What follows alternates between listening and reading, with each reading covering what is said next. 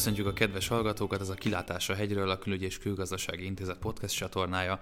Mai adásunk apropója, december 1-én hivatalba lépett új Európai Bizottság lesz, illetve ezzel kapcsolatban egy új KK is, angol nyelvű elemzés is, és úgy mind a kettőt egyszerre fogjuk majd itt gorcsó alá venni, és majd értékeljük az egyiket meg a másikat is, úgyhogy erről fog szólni a mai adás, és kezdjük egy viszonylag kellemesebb felütéssel. Be is mutatnám a kollégákat. Garai Nikolett, KKI kutatója, illetve Szabó Barnabás szintén az intézet kutatója lesz a segítségemben. Én pedig, aki kérdezni fog, Molnár Tamás Levente, szintén az intézettől, úgyhogy, mint említettem, egy kellemes témával kezdjük a beszélgetést. Niki az elmúlt pár napban Brüsszelben volt egy kutatói úton, mi az általános benyomásra, az emberek ott hogy vélekednek az új Európai Bizottságról, milyen a közhangulat, mik az elvárások. Üdvözlöm én is a hallgatókat. Hát valóban nagyon jól jött ki ez a, ez a kutatóút, hiszen ezen a héten állt fel az új bizottság, és ugye most kezdték el a munkálataikat. Ennek megfelelően hát nagy izgalmak voltak Brüsszelben, ugyanis hát egyrészt kicsit ilyen ceremoniális dolgokra is lehetett számítani, például az előző bizottság elnök arcképe felkerült az arckép csarnokba, úgyhogy amikor ott voltunk, aznap leplezték le Jean-Claude Junckernek a, a, az arcképét. Ez nagyon izgalmas ceremónia volt. Igazából az volt a benyomásom, hogy mindenki nagyon izgatott volt az új bizottság felállásával, és én úgy gondolom, hogy azért ez, ez annak is köszönhető, hogy, hogy az új bizottságnak a, az összetétele merőben eltérő az előzőtől, és na, hát nagy elvárásokat támasztanak, én úgy gondolom az új bizottság elé. A vélemények szerintem megosztanak azzal kapcsolatban, hogy mennyire lesz az új bizottság hatékony, de én úgy vettem észre, hogy egy általános általános, hát egy ilyen impetusz van most így az európai dolgozók körében, hogy, hogy várják, hogy, hogy mit fog tudni az új bizottság hozni. Említette az új struktúrát, az új Európai Bizottságnak a eltérő új prioritásait. Ezt egyébként az általunk írt elemzés is elég részletesen taglalja. Mit lehet elmondani, melyek a fő prioritásbeli változások, illetve struktúrát tekintve, hogyha összehasonlítjuk a von der Leyen bizottságot a, a Juncker bizottsággal, hol vannak a fő azonosság vagy a fő különbségek? Mielőtt erre rátérnék, azt még így elmondanám, hogy a bizottság épületében, illetve a parlamentben is már mindenhol ki van rakva Ursula von der Leyen bizottsági elnök asszony képe, illetve az a hat prioritás, ami, amit ő meghatározott a következő ciklusra. Én úgy gondolom, hogy először akkor a prioritásokra térjünk rá. Mm, ugye hat prioritást határozott meg. Az egyik ez az európai zöld megállapodás, amiről szerintem majd a későbbiekben többet is kell majd, majd beszélnünk, illetve nagyon érdekes a második prioritása, az az úgynevezett emberközpontú gazdaság. A további prioritások közé tartozik a digitális korra felkészült Európának a koncepciójának a létrehozása, az európai életmód előmozdítása, az Európa globális szerepének az erősítése, illetve a hatodik pontként a programjában ő azt határozta meg, hogy az európai demokrácia számára egy új lendületet kell elindítani.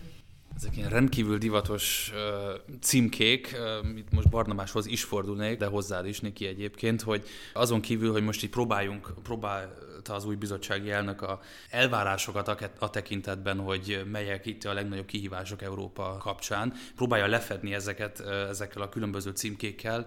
Lehet-e már látni valamit annak kapcsán, hogy hol lesznek a súlypont eltolódások, illetve hogy ezekbe a portfóliókba mik fognak így nagyon igazából tartozni?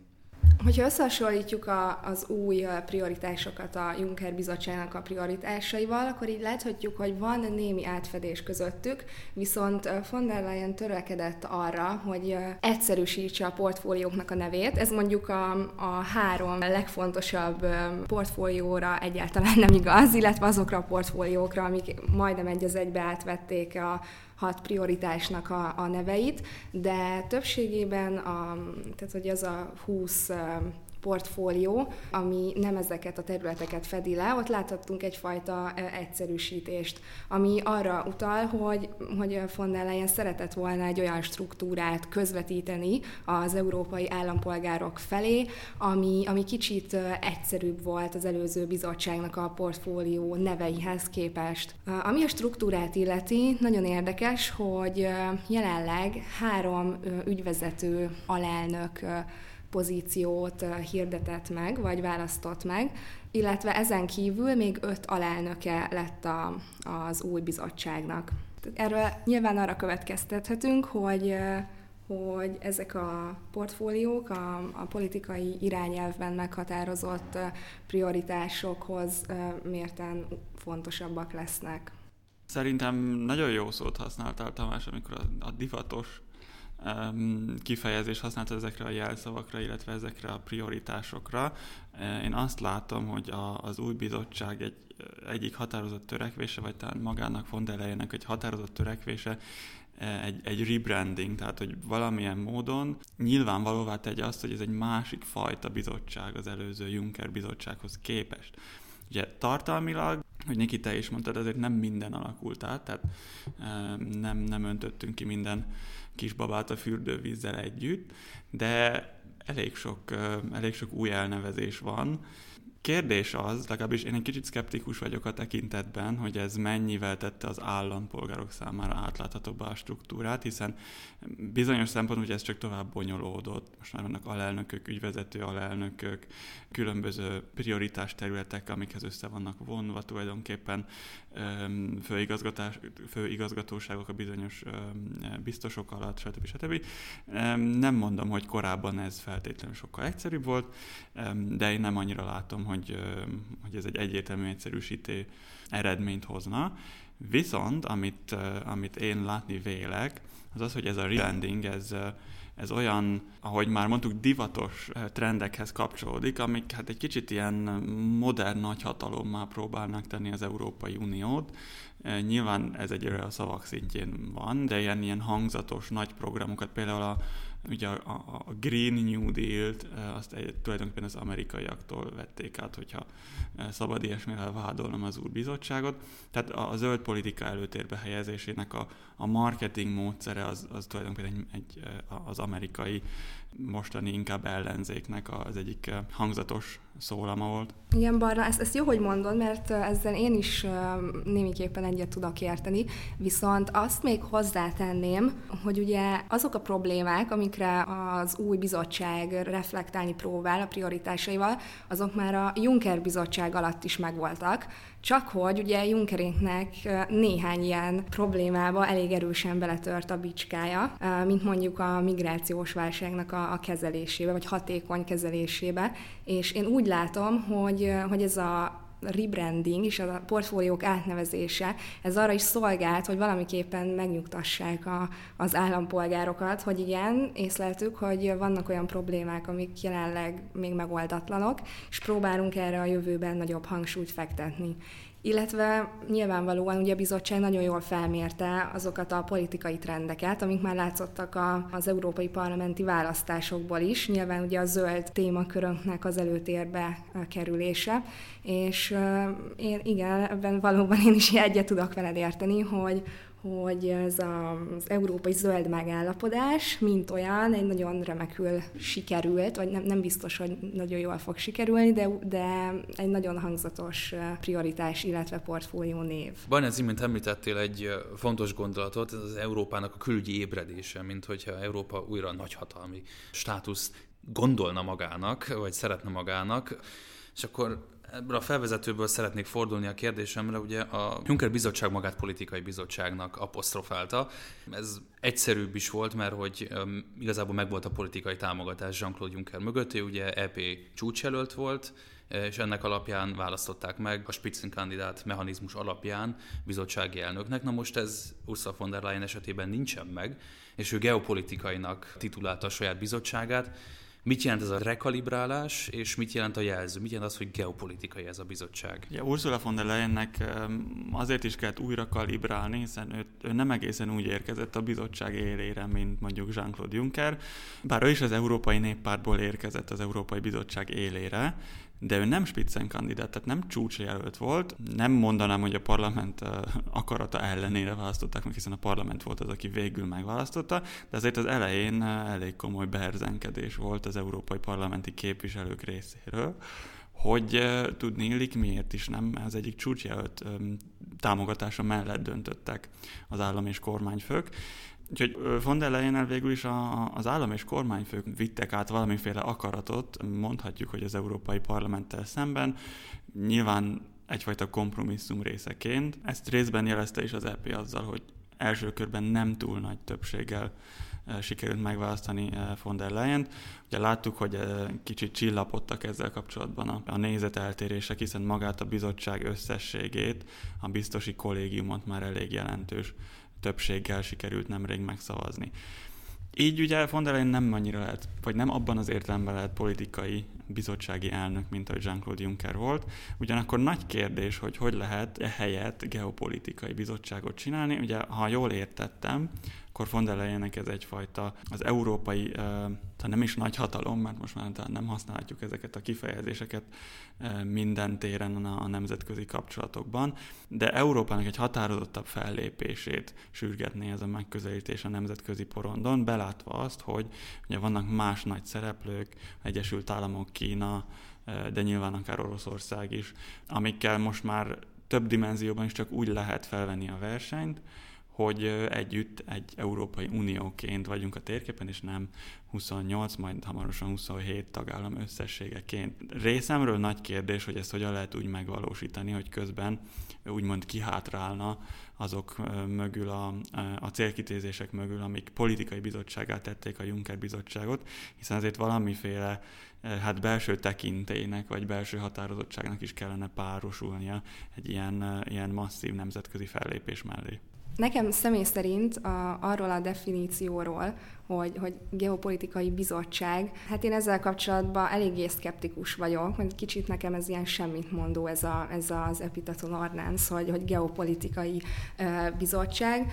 Ha önmagába vesszük, ugye az Európai Bizottság, uh, hát úgy mondjuk azt, hogy, hogy, hogy ilyen fejlődését. Ugye az elején egy ilyen nagyon technokrata társaságról volt szó, és akkor már eljutottunk ebből a politikai bizottságig, ami láttuk, hogy nem feltétlenül tudott hatékonyan működni, és ugye most van ez a, a geopolitikai bizottság koncepciója. Én nagyon kíváncsi vagyok, hogy, hogy ez hogy fog tudni majd működni a jövőben. Viszont ami szerintem itt nagyon érdekes lesz az elkövetkezendő ciklusban, az az, hogy az intézmények közötti verseny, illetve a tagállamok közötti verseny, az hogyan fog alakulni. Ugye most már láthattuk azt, hogy a Spitzenkandidáten mechanizmusnak a, a negligálása a, az Európai Tanács által, vagyis hát a 28 vagy majd 27 állam és kormányfő szemszögéből, az valamilyen szinten felerősítette az Európai Parlamenttel való konfliktusos viszonyukat.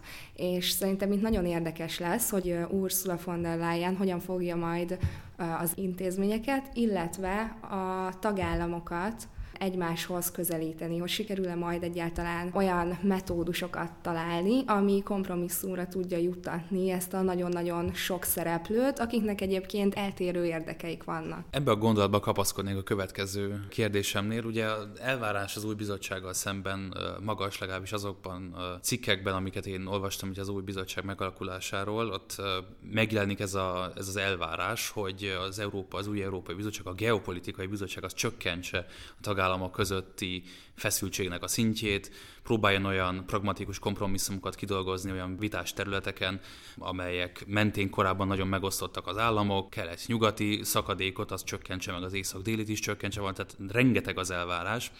Szóval ennek kapcsán szeretném kérdezni, hogy most bővítsük a keresőmotorunkat, és ne csak az Európai Bizottságra fókuszáljunk, hanem nézzük meg az EU top intézményeinek a vezetőit, az új személyi elosztás, hogy ott milyen változás történt az új bizottság hivatalba lépése idején, illetve az ezt megelőzően, itt ugye több intézménynek a több intézmény élén is történt személyi változás, és ennek alapján az elvárás az, hogy csökkentse a konfliktust. Geopolitikai bizottság, tehát valamelyest minden egyes régiónak, mind a keleti, mind a nyugati félnek kellene, hogy képviselve legyen, meg hogy képviseltesse magát ezekben az intézményben, és ehhez képes mit látunk? Belülről az Európai Unió belső struktúrája felől nézve ez nem annyira a geopolitikai bizottság, hiszen az egyetlen fontos kelet-európai vezető, mármint hogy Európai Uniós vezető Donald Tusk is elhagyta a pozícióját, a helyére egy belga volt miniszterelnök került, e, emellett ugye német lesz a bizottság elnöke, az új Európai Központi Banki elnök az francia, az Európai Parlament elnöke pedig olasz. Tehát elég erős dominanciája van itt a nyugat-európai, vagy mondjuk, hogy az öregebb tagállamoknak, a régebbi tagállamoknak. Még van ugyan egy pozíció nyitva, hogy ez az európai ombudsmané, a várakozások nem azt mutatják, hogy, hogy kelet-európai jelöltöt választanának, nincs is nagyon sok a pozícióra. Van még egy pozíció, ami nagy port kavart, ez az európai ügyészség, aminek az élére egy román hölgyet választottak. Szerintem ezt is fontos így, így megemlíteni. Viszont ha megnézzük a, a biztosok eloszlását, akkor láthatjuk, hogy azért a kelet-európaiak némiképpen valamilyen szinten kompenzálva lettek a portfóliók szintjén, hiszen nagyjából, ha mondjuk a visegrádi országokat tekintjük most példaként, akkor az, az feltűnik, hogy igazából megkapták azokat a portfóliókat, amiket szerettek volna. Tehát ugye Magyarországi most a, a szomszédság és bővítéspolitika, a cseheké ugye az értékek és átláthatóság, a szlovákoké az intézményközi kapcsolatok és tervezés, illetve a lengyeleké a mezőgazdaság portfólió. Szerintem ebből látszik az, hogy valamilyen szinten azért kompenzálták a közép-kelet-európai országokat. Illetve ami még szerintem nagyon érdekes, hogy kelet-közép-európai régióból ugye azért választottak egy ügyvezető alelnököt Lettországból, ő pedig Valdis Dombrovskis. Most még maradjunk a portfólióknál. Itt engem különösen egy ország érdekelne, aztán majd, hogyha nektek a fókuszotok az máshol van, akkor majd kibővíthetitek, de nekem főleg a francia biztos nak a, a, a portfóliója nál szökött fel a szemöldököm, mivel hogy így nagyon összepakoltak mindent, tehát belső piacról van szó, védelmi fejlesztések, nem is tudom, még egy-két terület, tehát egy ilyen nagyon-nagyon felturbózott portfóliót látunk, és akkor ezzel a felvezetéssel futték neki a kérdésemnek. Ugye az Egyesült Királyság a jelenlegi menetrend alapján jövő év január 31-én elvileg elhagyja az Európai Uniót, meglátjuk, hogy mi lesz a vége. Majd erről is nyilvánvalóan fogunk majd egy podcast adást készíteni, de hogy ugye britek elhagyják az EU-t, és fennáll az esély, hogy a német-francia tengely, meg a német-francia dominancia az úrá lesz az Európai Unióban. Most ugye van egy új bizottsági elnökünk, Ursula von der Leyen, és van egy eléggé vaskos portfóliót kapott uh, francia. Belemagyarázás az én részemről, hogy uh, itt uh, alakul valami, vagy, vagy ez egyszerűen csak így alakult? Hogyan látjátok? Nem mondanám, hogy belemagyarázás, de én talán óvatosabban fogalmaznék. Az igaz, hogy a németeknek és a franciáknak juttatott bizottsági pozíció az ugye nagyon fontos, tehát az egyikük az elnök lett, a másik pedig ezt a, ezt a turbo portfóliót kapta. Ugye elvileg azért még abban a, abban a jogi szisztémában vagyunk, ahol a biztosoknak nem a saját országuk érdekeit kellene képviselni, és azért reménykedhetünk, hogy valamennyire ez valóban így is történik az Európai Bizottságnál. De nyilvánvalóan ez, ez egyfajta szimbolikus el, elismerése is lehet annak, hogy ez a két ország azért az integráció motorja. És hát valóban Nagy-Britannia távozásával, bár ugye ne, ne ígyunk előre a medve bőrére ezzel kapcsolatban, ez a két ország marad az, akiről azt is mondhatjuk globális szinten, hogy önmagában is egyfajta nagyhatalom, tehát erős jelenléte van, és az Európai Uniónak is tagja. A francia-német tandem az egy, egy, egy történelmi fogalom is, tehát ez ugye már több, több szenárióban működött, abból a szempontból, hogy ők vitték előbbre az európai integrációt, úgy a bővítés, mint a mélyítés tekintetében. Tehát nem kizárt, hogy ez, ez így folytatódhat. Abban nem vagyok biztos, hogy ez feltétlenül a konkrét bizottsági helyeken keresztül fog így megvalósulni, de, de az, a, azt azért előre jelezném én is, hogy Nagy-Britannia visszább lépése, hogyha sikerül nekik, akkor azért mindenképpen, ha nem is újra rendezi az erőviszonyokat, de, de egy kicsit át fogja írni a hangsúlyokat. Nagyon jó, hogy feltette ezt a kérdést Tamás, mert Ugye most a belső piac portfólióról beszélünk tulajdonképpen, ami több kompetenciával is bővült. Tehát ugye egyrészt én úgy láttam, hogy az Európai Védelmi Alap az most belekerült ide a belső piac portfólióba. Nem csak védelempolitikailag van ennek jelentősége, hanem olyan szempontból is, hogy a, az űrkutatás, illetve az űrkutatással kapcsolatos egyéb kérdések is ehhez a portfólióhoz fognak tartozni, ami tényleg egy ilyen hatalmas mamut portfólióvá változtatta a belső piac portfóliót.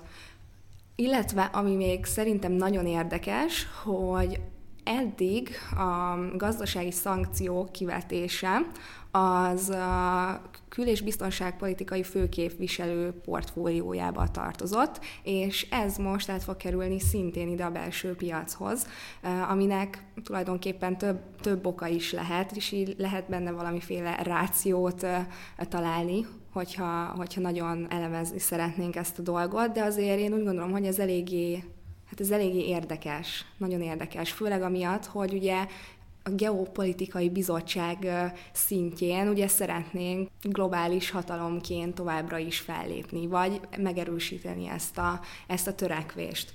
Én úgy gondolom, hogy, a, hogy az új kül- és biztonságpolitikai főképviselő szerepe az nem azt mondom, hogy, hogy meg fog csappanni, vagy ilyesmi, de hát én én egy nagyon kicsit szkeptikus vagyok azzal kapcsolatban, hogy mennyire fogja tudni az Európai Unió globális hatalomként érvényesíteni a, az érdekeit, hiszen hogyha most például az elmúlt időszakra gondolunk csak, ugye a török-szír konfliktus kapcsán, akkor láthattuk, hogy az Európai Unió valamilyen szinten tehetetlen volt, hiszen azon kívül, hogy nyilatkozatot adtak ki arról, hogy elítélik a történéseket, nem nagyon tudtak más tenni.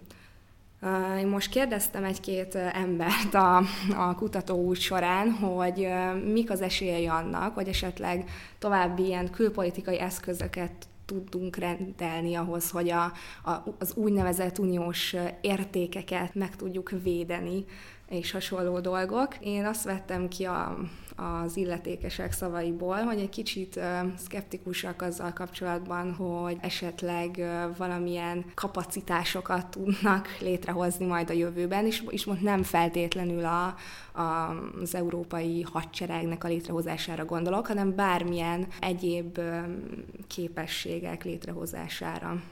És ha már külpolitikáról van szó, illetve a külpolitikai érdekek érvényesítésének az eszközeiről, akkor nem szabad megfeledkeznünk arról sem, hogy ugye tulajdonképpen a, a bővítés politika és a szomszédság politika is egy ilyen fajta eszköz, úgyhogy amikor ezen a héten lehetőségünk volt beülni a az Európai Parlament külügyi bizottságának egy ilyen interparlamentáris ülésére, ahol tulajdonképpen az új főképviselő, illetve Vári Olivér tartottak beszédet, illetve előadást arról, hogy mik lesznek az EU külpolitikai prioritásai, illetve hogy az, a bővítés politikában mi lehet számítani. Én úgy gondolom, hogy, hogy az ő kettejük együttműködésére kell majd figyelnünk, így elemzőként is, hiszen a bővítés politika az egyfajta, ahogy már mondtam, egy, egyfajta eszköze a, a külpolitikai érdekek érvényesítésének. És ebből a szempontból hát igencsak problémásnak tartom azt, hogy egyfajta ilyen padhelyzet alakult most ki a nyugat-balkáni országok felvételével kapcsolatosan. Ideig ugye beszéltünk az Európai Bizottságról, beszéltünk a tagállamokról, tehát lényegében az Európai Tanácsról, na most a harmadik EU-s csúcsintézményről, az Európai Parlamentről is szeretnélek titeket fogadni. Ugye azt már láttuk meg, talán erről volt annó is egy podcast felvételünk, hogy milyen erők, milyen, milyen dinamikák alakultak ki lényegében az új Európai Parlamentben a májusi választásokat követően Most ez mennyire szűkíti lényegében von der Leyennek a mozgásterét? Láttuk azt, hogy a korábbi nagy koalíció az elvesztette a többségét, most már nem ilyen szilárd halmazállapotú koalíciók lesznek, hanem sokkal inkább folyékony vagy inkább légnemű, tehát ilyen pillanatkoalíciók lesznek. Ez mennyiben, mennyiben nehezítheti meg a bizottság működését? Pillanatkoalíciók akkor talán jobban működhetnek, hogyha a geopolitikai bizottságnak az a tartalmi elképzelése megvalósul, hogy ugye befelé von der Leyen nem, nem annyira egy ilyen pártpolitikai szerepet fog vinni, hanem, hanem mindig ugye a kompromisszumkeresés lesz az, a, az alapvető mozgató rugó, és végül is ezt egy kicsit láttuk is már, ugye már hivatkoztam arra, hogy végül, amikor már a biztosi kollégiumot választották meg, akkor elég szépen működött ez az együttműködés, a hát hármas fogat, vagy ugye három nagy párt plusz még néhány másik képviselő csoport között. Nyilván azt nehéz előre megmondani, hogy hosszú távon ez mennyire fog jól működni, de ugye, hogyha egy kicsit, ha a geopolitikai bizottság azt is fogja jelenteni, hogy az éles politikai csatározások nem ha nem lesznek, akkor ugye el is kerül róluk a hangsúly, és akkor mindenki egy kicsit talán kompromisszum készebb lesz, és nem, nem igazán jelképesen fogja felhasználni a, a parlamenti mandátumot, vagy a parlamenti munkát, akkor ez akár ö, működhet is. Nyilvánvalóan ö, most csak így jósolni tudok a, a Jós gömbből. Ö, én arra tippelnék, hogy, hogy ahogy ti is mondtátok, ez az adhok jellegű issue by issue, koalíciókötés, koalíciókeresés, ez lesz majd a mérvadó. Mondom, hogy a következő politikai ciklusban ez lesz a jellemző. De egyébként szerintem von der Leyen nagyon ügyesen hozta létre a, a politikai irányelvét, illetve határozta meg a hat prioritást, hiszen vannak benne elemek, amik az egy-egy nagyobb párcsaládnak hát ilyen szimbolikus jelentőséggel bírnak. Ugye, ha megnézzük az európai zöld megállapodást, ezzel egyfajta kompromisszumot, vagy egy ilyen gumicsontot dobott a zöldeknek, akik ugye, akiknek a szerepe megnőtt a, a választások után az Európai Parlamentben. És ha megnézzük az emberközpontú gazdaság prioritáspontot, az ugye sokkal inkább a, a szociáldemokrata pártcsaládnak egy, egy, egy, hát egy ilyen szimbolikus jelentőségű um, gesztus volt, amit, amit megtett feléjük, hogy az úgynevezett európai szociális piacgazdaság kiépít építését próbálja szorgalmazni. És az Európai Néppárt számára pedig ugye az a nagy juttatás úgymond, hogy tőlük került ki a bizottsági elnök. Idáig a külpolitikai elemző, külpolitikai kutató szerepében válaszoltátok meg ezeket a kérdéseket, de lezáró kérdésem kapcsán az arra szeretnék titeket kérni, hogy a bennetek rejtő pszichológust az hozzátok elő, és úgy válaszoljatok. Most ez is dominálta a szalagcímeket sok helyen, hogy bizottság új elnöke beköltözött a Berlamonban. Tehát, hogy beköltözött az Európai Bizottság épületébe, ergo, tehát a munkahelyet, és a, a, tehát a munkát, meg a magánéletet az, az nem választja el. Most ez mit jelent? Ezt nehéz megmondani. Azt hiszem, hogy én még eh, az egyébként igen lakályos külügyi és külgazdasági intézetünkbe sem költöznék be feltétlenül, bár itt legalább nem lenne 30 ezer ember körülöttem. Azt hiszem, hogy ez, ez is inkább egy szimbolikus lépés lehetett Van der Leyen részéről. Ugye így, hogy beköltözött az Európai Unió központjába, az Európai Bizottság épületébe, gondolom én, hogy ezzel azt akarta jelezni, hogy ő abszolút ennek a munkának és ennek a küldetésnek dedikálja magát. Lehet, hogy az is egy kicsit benne van ebben, hogy ebben az új változó geometriájú parlamenti együttműködésben neki nagyon rajta kell tartani a kezét bizonyos ügyeken, azt nem tudnám megválaszolni, hogy egy másik brüsszeli apartmanból ezt miért nem lehetett, de, de tény, hogy ez egy nagyon erős jelzés, hiszen erre azt hiszem, hogy nem volt még példa az Európai Bizottság történetében, tehát Jean-Claude Juncker azért nem, nem a Berlemont folyosóin mászkált hálóköntösben. Meglátjuk, hogy ez, ez hosszú távon mennyire viselhető el von der Leyen részéről.